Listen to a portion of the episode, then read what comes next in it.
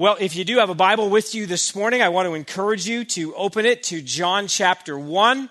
We are continuing our series, our study of the Gospel of John. We're going to wrap up chapter 1 this morning. We've been in it for five weeks, and uh, it's been a great, fruitful study already. Uh, but while you're turning there, let me just say that I don't know exactly when it happened, but somewhere along the way, the phrase, come to Jesus meeting, be, became sort of a crossover from sort of the religious world into the business world and other applications. So, an employer, a boss might say something like, you know what, I need to have a come to Jesus meeting with that employee. Or maybe even a parent might say about one of their kids who's kind of going wayward, or maybe their performance in school is lacking, or they're not engaging in the family, or whatever it is, they might say, I need to have a come to Jesus meeting with that child. And the idea behind the phrase seems to be that a serious and difficult conversation needs to take place. The person in need of a come to Jesus meeting needs to be confronted with their poor performance or their destructive habits. And if they don't see the light, their job is on the line. Something like that. The come to Jesus meeting is sort of a last ditch effort to get the person to amend their ways, and if they don't, there will be consequences. Now, I did read an article in Forbes this week that said that the phrase, a come to Jesus meeting, was voted the most, one of the most annoying phrases in the business vocabulary. So it's already kind of had its moment. But that's not what I was thinking about when I was thinking about this phrase. What I actually find interesting about the expression is that the kind of meeting envisioned by that phrase sounds nothing like the actual come to Jesus meetings we read about in the Gospels. Those sorts of ultimatum meetings. You're going to be fired if things don't turn around, aren't anything like what actually happened when people came to Jesus or had an encounter with Jesus. And the passage we're looking at today describes several come to Jesus meetings or encounters with Jesus. So, what happened when people did come to Jesus? What was it that brought them to him? How did he interact with them? What changed as a result of those meetings? And the best way for us to discover the answer to those questions is to read the passage for ourselves. So we're going to begin this morning in John 1, verse 35 and we're going to make our way to the end of the chapter in verse 51. This is God's word, and this is what it says. The next day, again, John was standing with two of his disciples. And he looked at Jesus as he walked by and said, Behold, the Lamb of God. The two disciples heard him say this, and they followed Jesus. Jesus turned and saw them following and said to them, What are you seeking? And they said to him, Rabbi, which means teacher, where are you staying? He said to them, Come and you will see. So they came and saw where he was staying, and they stayed with him that day, for it was about the tenth hour. One of the two who heard John speak and followed Jesus was Andrew, Simon Peter's brother. He first found his own brother Simon and said to him, We have found the Messiah, which means Christ. He brought him to Jesus, and Jesus looked at him and said, You are Simon, son of John. You shall be called Cephas, which means Peter. The next day, Jesus decided to go to Galilee. He found Philip and said to him, Follow me. Now, Philip was from Bethsaida, the city of Andrew and Peter. Philip found Nathanael and said to him, We have found him of whom Moses in the law and also the prophets wrote, Jesus of Nazareth, the son of Joseph. Nathanael said to him, Can anything good come out of Nazareth? Philip said to him, Come and see. Jesus saw Nathanael coming toward him and said to him, Behold, an Israelite indeed, in whom there is no deceit. Nathanael said to him, How do you know me? Jesus answered him, Before Philip called you, when you were under the fig tree, I saw you. Nathanael answered him, Rabbi, you are the Son of God. You are the King of Israel. Jesus answered him, Because I said to you, I saw you under the fig tree, do you believe? You will see greater things than these. And he said to him, Truly, truly, I say to you, you will see heaven opened and the angels of God ascending and descending on the Son of Man. Well, out of this passage, I want to draw your attention to four things that we learn about what actually happens when people come to Jesus or have an encounter with him. And the first thing to notice is the simple truth that some people initially come to Jesus because of the testimony of others. So our passage begins like this. The next day again, John was standing with two of his disciples and he looked as Jesus walked by and said, Behold the Lamb of God. And the two disciples who heard him say this, they followed Jesus. So John the Baptist is standing there with two of his disciples. Jesus passes by, and John points to Jesus and says, Behold the Lamb of God. And immediately those two disciples leave John and they start following Jesus. Now, we've spent a fair bit of time already in this series or in this chapter examining the ministry and the message of John the Baptist. But I think this brief scene captures the essence of what John the Baptist was all about. He wasn't looking to build his own platform or his own kingdom. His entire life was about pointing others to Jesus. We were first introduced to him earlier in chapter 1 with these words There was a man sent from God whose name was John. He came as a witness to bear witness about the light,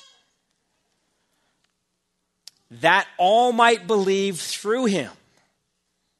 See, the goal of John's life was that others might come to faith through him. And verse 37 is an example of that mission being fulfilled. When these two disciples hear John say it, they immediately go and follow Jesus. Now, we might be tempted to think, well, that was unique to, to John because of his unique calling. But pointing others to Jesus is actually just a normal part of a disciple's life. Listen to what happens in verses 40 and 41. One of the two who heard John speak and followed Jesus was Andrew, Simon Peter's brother. He first found his own brother Simon and said to him, We have found the Messiah, which means the Christ. And he brought him to Jesus.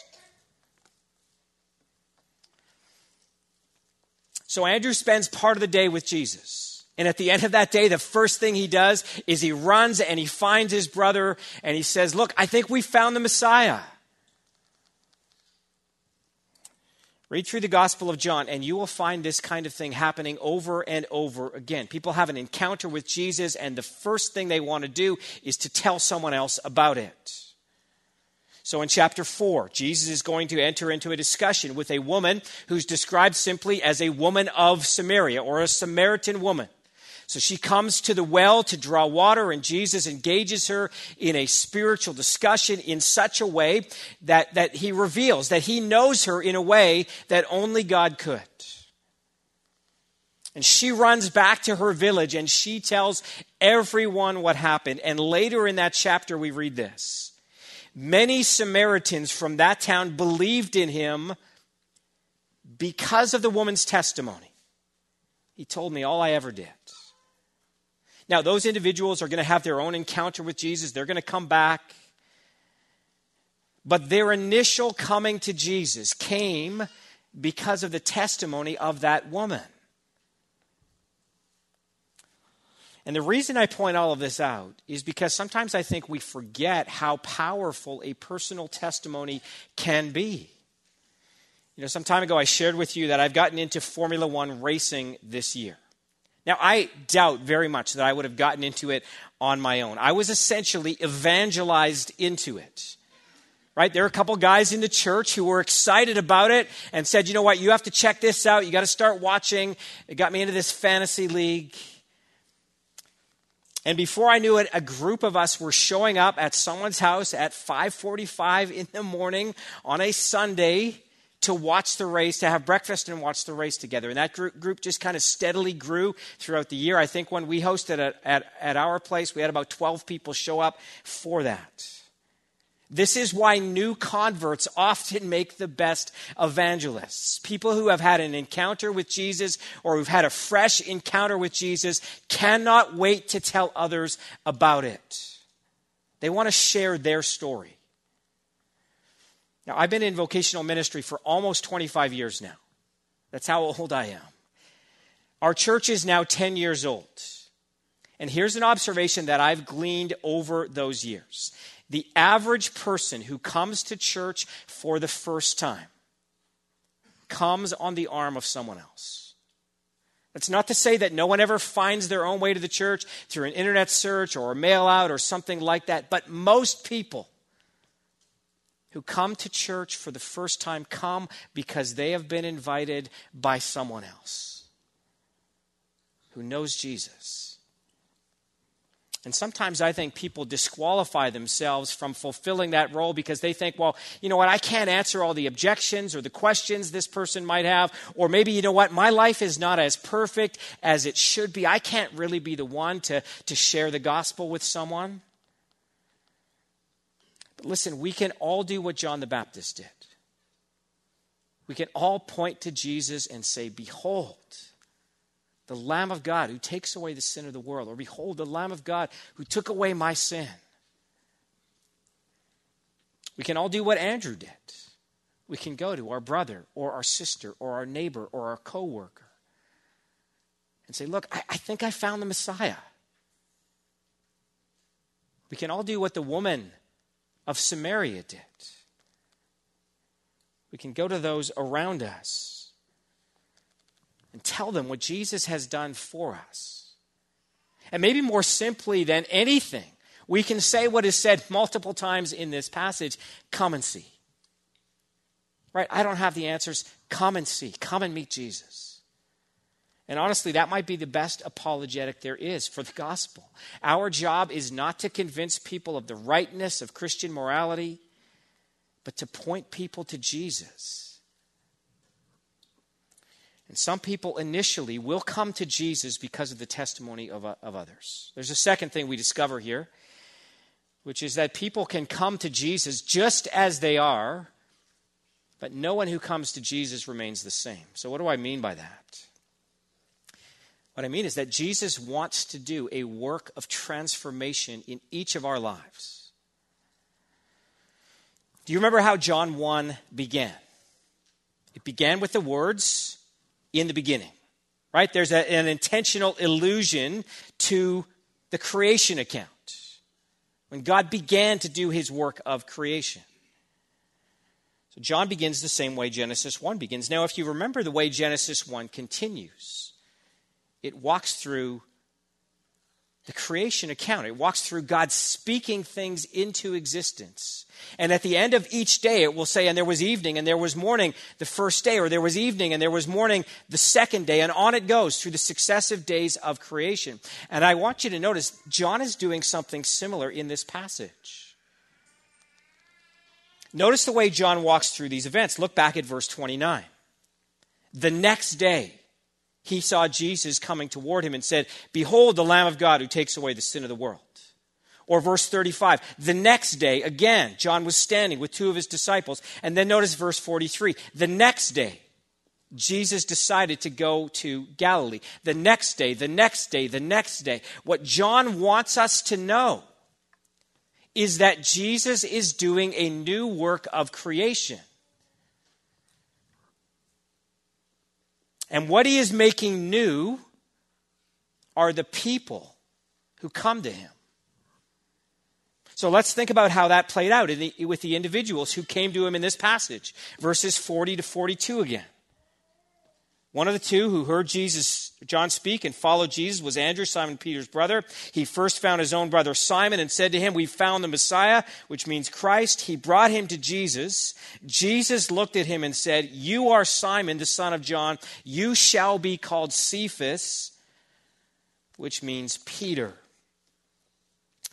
So Andrew brings his brother to Jesus. Jesus takes one look at him and says, You shall be called Cephas. Now, Cephas or Kepha is the Aramaic form of the Greek name Peter or Petros. It means rock. but kind of an interesting thing to do, don't you think? Hey, Jesus, I want you to meet my friend Joey. Oh, nice to meet you, Joey, but from now on you're going to be called Thomas, right? I mean, it's kind of a strange thing to do. Why does Jesus do this? Well, in the ancient world, a person's name had great significance. It was really bound up with their identity. And there's a great biblical tradition of God changing people's names. So, Abram, becomes Abraham, which means the father of a multitude. Jacob, whose name comes from a root meaning something like one who grabs the heel or one who comes from behind and usurps or overtakes another, has his name changed to Israel. And those name changes signified a change in character. That God was doing a work of transformation in those individuals' lives. This is who you are, but this is who you're going to become, is what God was saying. And Jesus is doing something similar here. You are Simon, son of John. You shall be called Cephas. Now, Peter couldn't possibly know it at the time, but Jesus giving him this new name was an indication of who Peter would become. And when you read through the Gospels, you find Peter to be impetuous and rash. He's always blurting things out, always kind of sticking his foot in his mouth. He's a bit unstable. But whatever might have been true of Simon before he met Jesus, his future became indelibly linked with the mission of Jesus. Cephas, or Peter, means rock. And Peter became the solid, stabilizing force or figure in the life of the early church. So, from the beginning of his encounter with Jesus, it's clear that Jesus wants to do a work of transformation in Peter's life. But as you read through the passage, you find it wasn't just Peter who experienced a dramatic transformation or who was radically altered by his encounter with Jesus. Verses 43 to 46 go on to say this. The next day, Jesus decided to go to Galilee. He found Philip and said to him, Follow me. Now, Philip was from, from Bethsaida, the city of Andrew and Peter. Philip found Nathanael and said to him, We have found him of whom Moses in the law and also the prophets wrote, Jesus of Nazareth. Nathanael said to him, Can anything good come out of Nazareth. Philip said to him, Come and see. So Nathanael hears Philip's report, his testimony, and he's skeptical. Nazareth. Can anything good come out of Nazareth? Now, judging people based on their hometown is, is nothing new. I grew up in Burnaby. I grew up making Surrey jokes, like many of you did, hopefully. Now, look, opinions about Surrey have changed over time. But there was a day where being from Surrey wasn't really a source of pride. Now, if you live in Surrey or Langley now, you make Abbotsford jokes, right? And if you live in Abbotsford, you make jokes about people from Mission. There's always a place that's sort of the butt end of the joke. And Nazareth was that place. There's a passage in the Gospel of Matthew that indicates how Nazareth was thought of. It describes the way Jesus was raised on the run, and it says, And he went and lived in a city called Nazareth, so that what was spoken by the prophets might be fulfilled, that he would be called a Nazarene. Now, if you search through the Old Testament prophets, you won't find a specific prophecy about Nazareth being the hometown of the Messiah or about the Messiah being called a Nazarene what you will find are a number of prophecies describing how the Messiah will be despised, how he will be thought to be of low esteem. The very thing Nathanael thinks when he hears that Jesus is from Nazareth. Can anything good come out of Nazareth? So Nathanael starts out as a skeptic. He starts out thinking Jesus can't be all that great if he's from Nazareth. But then he has his own encounter with Jesus. Listen to verses 47 to 49.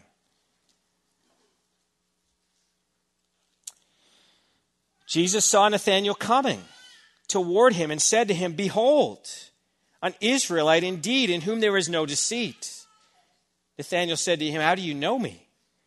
Jesus answered him, Before Philip called you, when you were under the fig tree, I saw you. Nathanael answered him, Rabbi, you are the Son of God. You are the King of Israel. Now we're going to circle back in a couple minutes and look at what exactly was going on between this or in this encounter between Jesus and Nathanael. But for now, it's just fascinating to note how Nathanael moves from scoffing about Jesus to faith in Jesus. Rabbi, you are the Son of God, you are the King of Israel.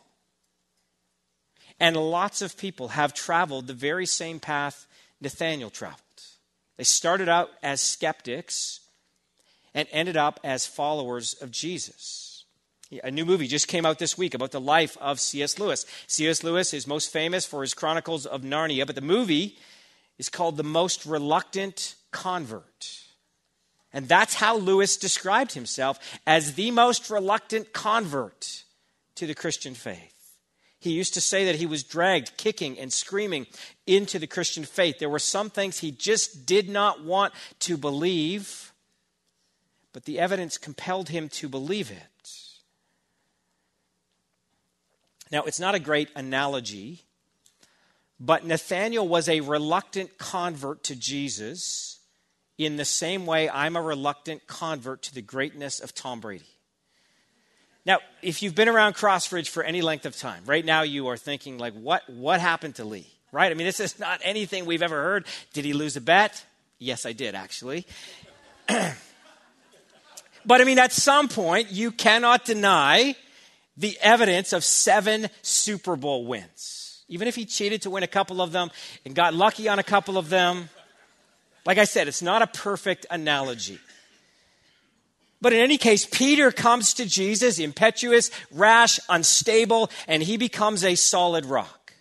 Nathanael comes to Jesus filled with skepticism and cynicism, and he becomes a fully committed follower. The point is, you can come to Jesus just as you are, but no one who comes to Jesus remains the same. Now, the Apostle Paul, who had his own transformative encounter with Jesus on the road to Damascus, would go on to say this. From now on, therefore, we regard no one according to the flesh, even though we once regarded Christ according to the flesh. We regard him thus no longer. Therefore, if anyone is in Christ, he is a new creation. The old has passed away. Behold, the new has come. And I want to say to you, Jesus wants to do a work of transformation in your life too. No one who genuinely comes to him remains the same. Third thing we ought to notice from this passage is that it might feel like we found like we find our way to Jesus, but in reality he finds us. Now there's a lot of language related to finding in this passage. So when those first two disciples leave John and start to follow Jesus, like literally start to follow him physically, he turns around and asks, What are you seeking? And based on their answer, it's not entirely clear that they know the answer to that question, what it is they're seeking. I mean, they're looking for something, hoping maybe they'll find it in following Jesus. Or in verse 41, Andrew says, We have found the Messiah. Now, based on those verses, it might look like the first disciples found their way to Jesus. They were on a spiritual quest, and that quest led them to Jesus. Verses 43 to 45 have a lot to say about finding and being found. Listen to those verses again. The next day, Jesus decided to go to Galilee. He found Philip and said to him, Follow me. Now, Philip was from Bethsaida the city of Andrew Peter, Philip found Nathanael and said to him, We have found him of whom Moses in the law and the prophets also wrote, Jesus of Nazareth.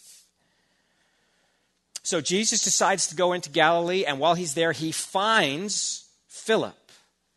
Or did he decide to go to Galilee just so he could find Philip? This whole practice was actually unusual. The usual practice was that disciples would seek out a rabbi and attach themselves to the rabbi. But Jesus comes seeking Philip. And after Jesus finds Philip, then Philip says, We have found him, of whom Moses and the prophets wrote about. So who found who? Did the disciples find their way to Jesus, or did Jesus find them? Well, in one sense, that question is answered for us elsewhere in the Gospel of John.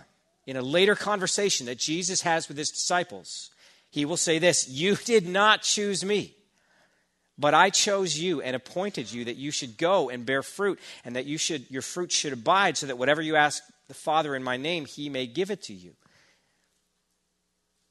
So if the disciples thought they found Jesus, actually, he says, You, you didn't choose me, I chose you.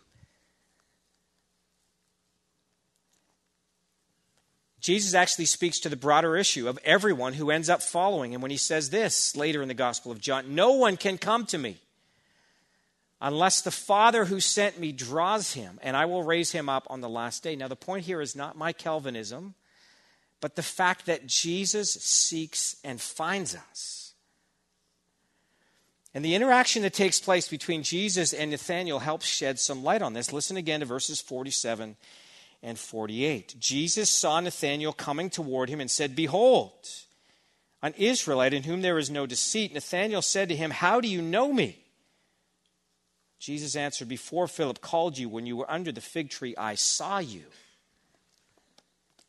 So, in Nathanael's mind, he's going, on, he's going to investigate the claims his brother Philip made about finding the Messiah. Now, he has no prior knowledge of Jesus in his mind, his quest to discover whether Jesus was the Messiah or not was entirely his initiative or something that took place at the prompting of his brother. When Jesus sees him, sees him coming toward him, Jesus tells him he already knows him. Now, I don't know exactly what Nathanael was doing under the fig tree.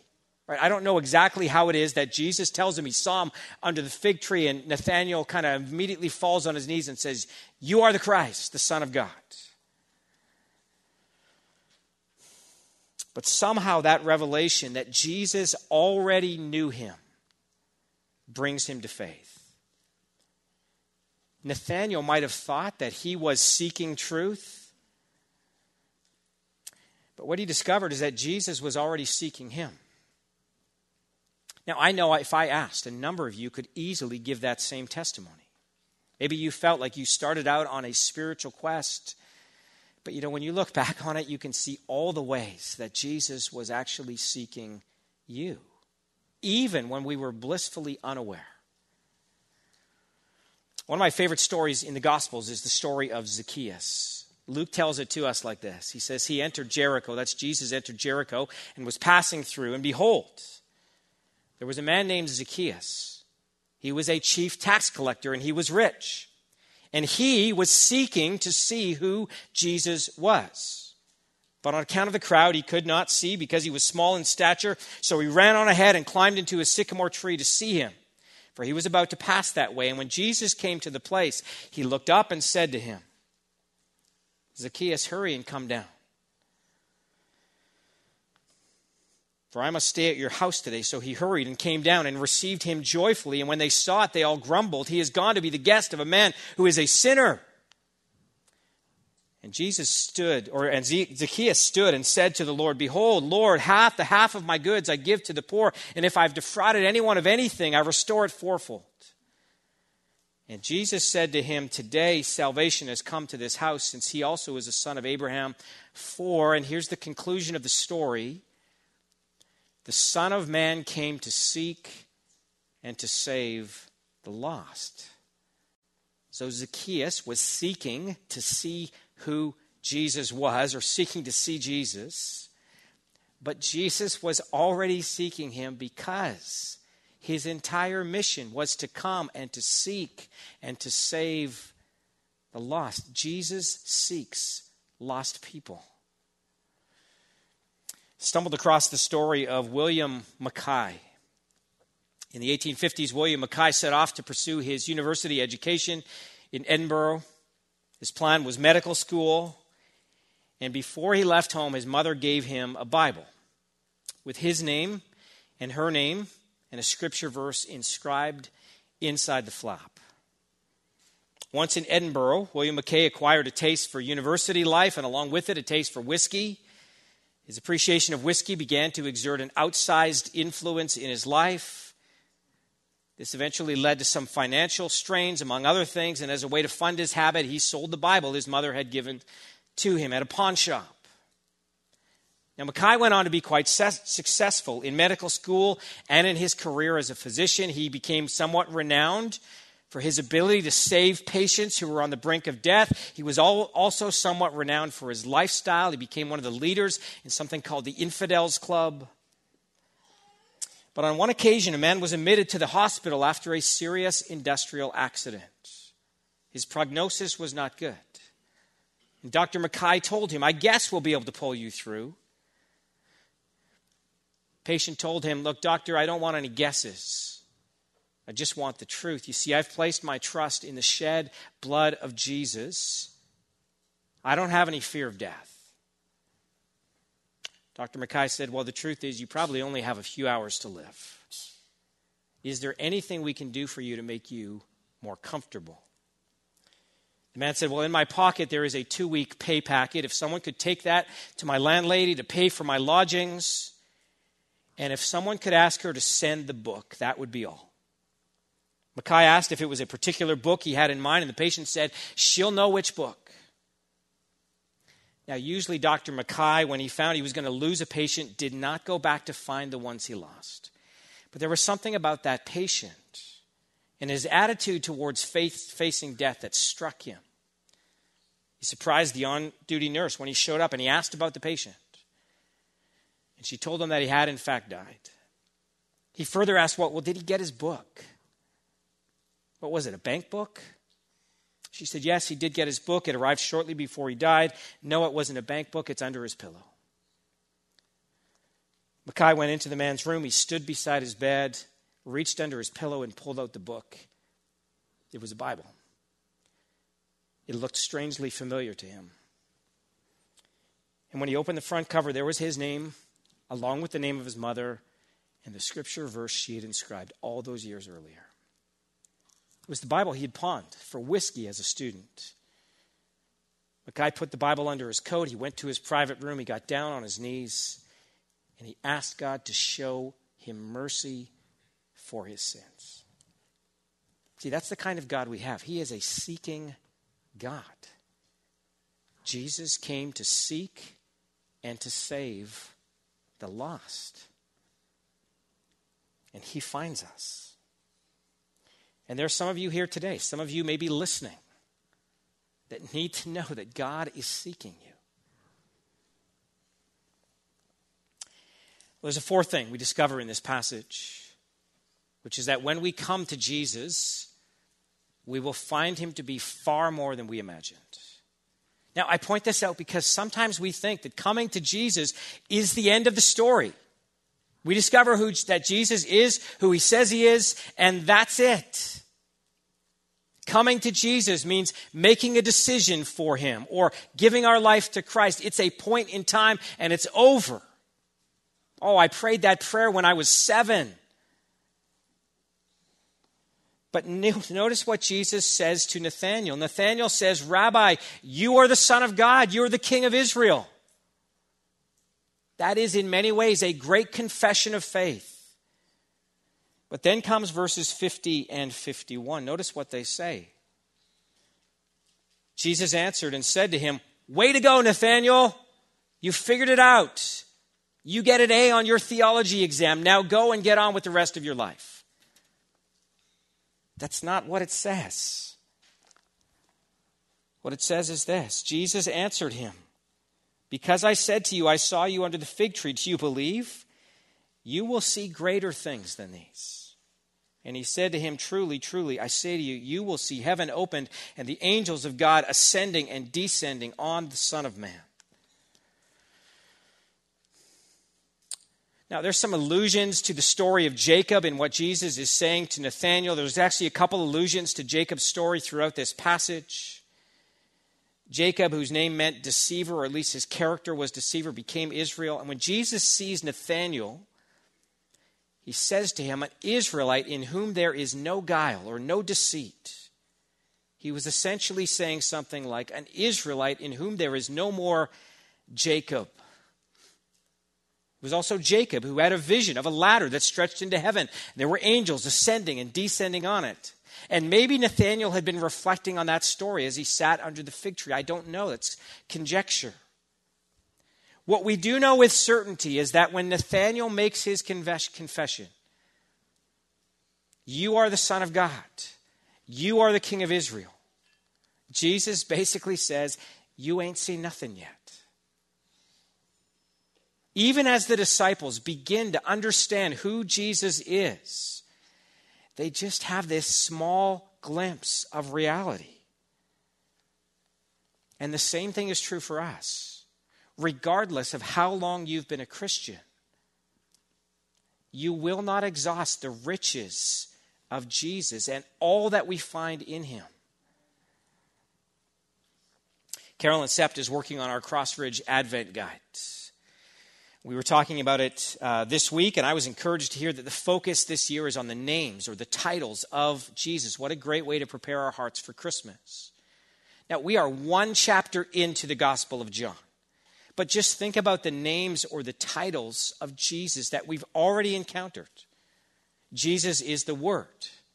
He is the light. He is the Christ. He's the Lamb of God. He's the rabbi or teacher. He's the Messiah. He's him of whom Moses and the prophets wrote. He's the Son of God. He's the King of Israel. He's the Son of Man.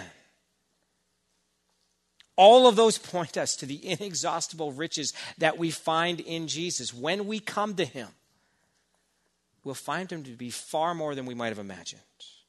And if we keep reading the Gospel of John, we find a whole bunch more titles. Jesus is the I am, he's the self existent one. He is the bread of life, the one who can satisfy all of our deepest longings and our hunger. Jesus is the light of the world, the one who allows us to see things clearly. Jesus is the good shepherd. He's the one who cares for us. He's the one who searches for us when we wander away. He's the one who protects us from attacks of the enemy.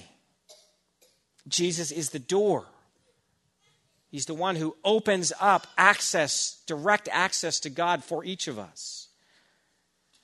Jesus is the resurrection and the life, the one who allows us to experience abundant life now and eternal life forever. Jesus is the vine, He is the source of our strength and our vitality. Jesus is far more than we ever could have imagined. And my hope for us that we haven't kind of ended and said, Oh, I discovered who He was a long time ago. I prayed that prayer a long time ago. There's so much more to the Christian life than that. There's so much more to your relationship with Jesus than that. So let's pray to that end. Father, we do thank you for your grace that has been shown to us. Uh, all of us have different stories about how we think we found our way to you, but the truth is, you were seeking us and you found us. And God, we pray that we would never forget that, that truth, that you seek us, you find us when we are lost. And Lord, we don't want to end that journey with just that decision or that commitment we made way back when. We want to discover all the riches that are found in Jesus. And so, Lord, we pray you would reveal those things to us, that we would continue to grow in our relationship with you. And we pray this in Jesus' name. Amen.